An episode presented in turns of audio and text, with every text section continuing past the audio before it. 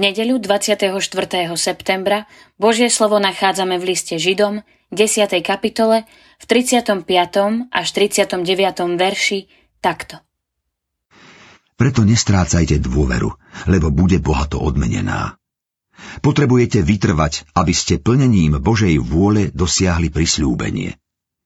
Veď už len celkom krátky čas a príde ten, čo má prísť, nebude meškať. Avšak môj spravodlivý z viery bude žiť.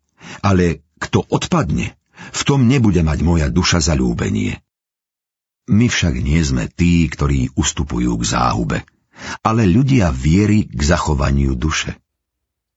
Deti Božie Pre človeka je prirodzené, že chce vlastniť. Pre Boha je prirodzené, že chce dávať. Pán Boh dal svojho syna svetu a Pán Ježiš Kristus nám dal dôveru v nebeského Otca. Dôvera sa buduje vtedy, keď sa skúsenosť človeka cvičí trpezlivosťou a keď zažije naplnenie zasľúbení, ktoré pán zanechal svojim. Tak sa buduje dôvera, keď trpezlivosť a viera, poslušnosť a skúsenosť idú ruka v ruke. Ak sa poruší rovnováha v týchto vlastnostiach človeka, prichádza k zániku dôvery. Zánik dôvery môže byť pasívny, ale aj aktívny. Upozorňuje nás na to list Židom – Evangelický preklad 35. verša hovorí Nestrácajte dôveru.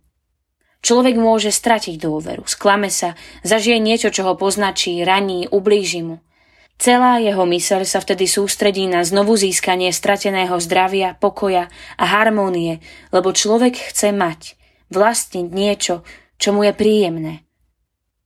Vnútorným bojom zahltená myseľ pozvoľná stráca dôveru v Boha. Človek vtedy nemá čas počúvať a hľadať Boha, lebo si myslí, že veci, ktoré sa pokazili, musí napraviť sám. No človek môže dôveru aj zahodiť. České preklady hovoria, nezahadzujte dôveru. To je už aktívne odmietnutie toho, čo nám ponúka Boh. Príčiny môžu byť tie isté, ale postojom k utrpeniu môže byť aj vzdor človeka. Vtedy človek aktívne odmieta Boha. Hnevá sa na neho, zazlieva mu svoje alebo cudzie nešťastie. Človek chce mať. Boh chce dať.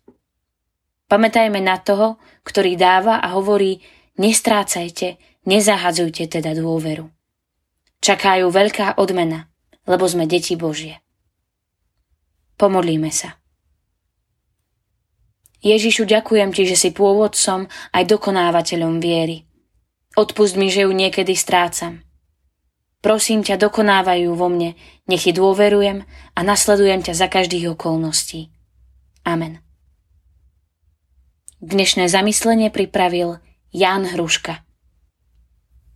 Modlíme sa aj za cirkevný zbor Svetoplukovo.